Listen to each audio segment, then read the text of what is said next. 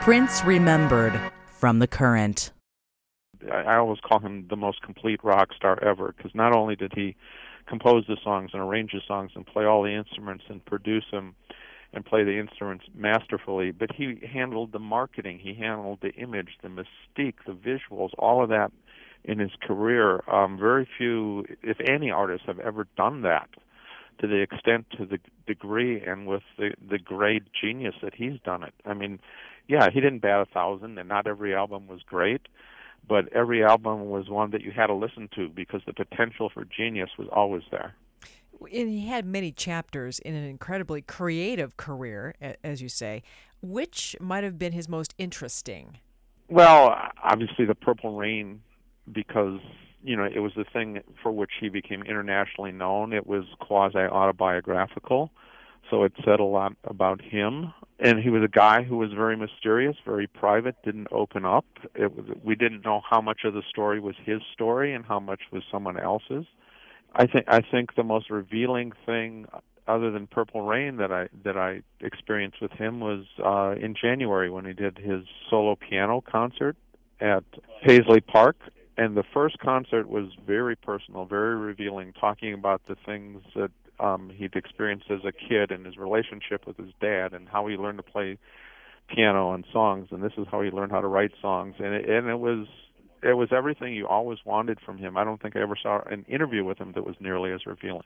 What was it like to interview him? He seemed like such an enigma. Well, I knew him for six years before he looked me in the eye. Um, early on, it was very difficult. The first interview in 1978 was 90 minutes, and I, for the first 45, I did most of the talking.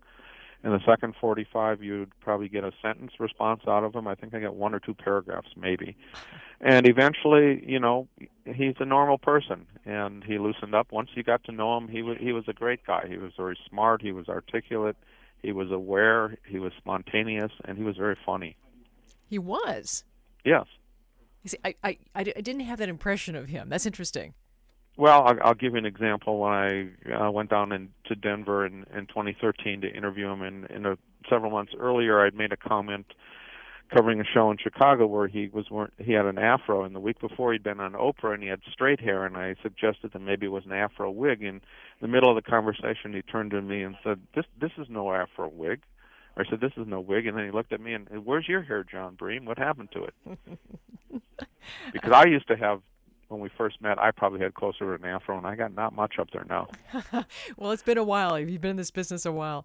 Um, he, he, Prince seemed to be a seeker, artistically and spiritually, and you know the great artists are always seeking, always looking. Would you agree with that? Oh yeah, there, there's no question. I Always very curious, always very aware, and definitely a, very spiritual person. Um, some of it, you know, seeped into his music. Um, and you know, at one point he was uh, allegedly or reportedly, you know, proselytizing door to door as Jehovah Witnesses do. But in recent years, I believe that that had discontinued. But he was still very much a, a spiritual person. What kind of work did he leave behind, John? Um, does he have a, a, lot of stuff that he kept recording? Is it all in some kind of closet somewhere? I mean, do will there be enough material to re- be released in for the years well, to come? When you're Prince, Kathy, you don't have a closet. You have a vault.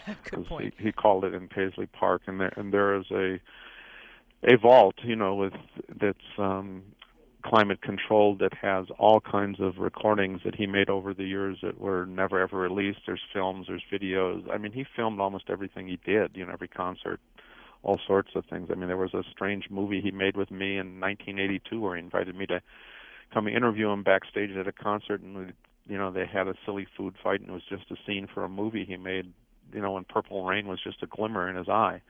Um, so there's lots of stuff that could come out. I have no idea if they're going to put it out. Um, you know, his people always needed his blessing before they could do anything, and, and I don't know that they would have the confidence to, you know, release stuff without his approval. Um, so I don't know what'll come out.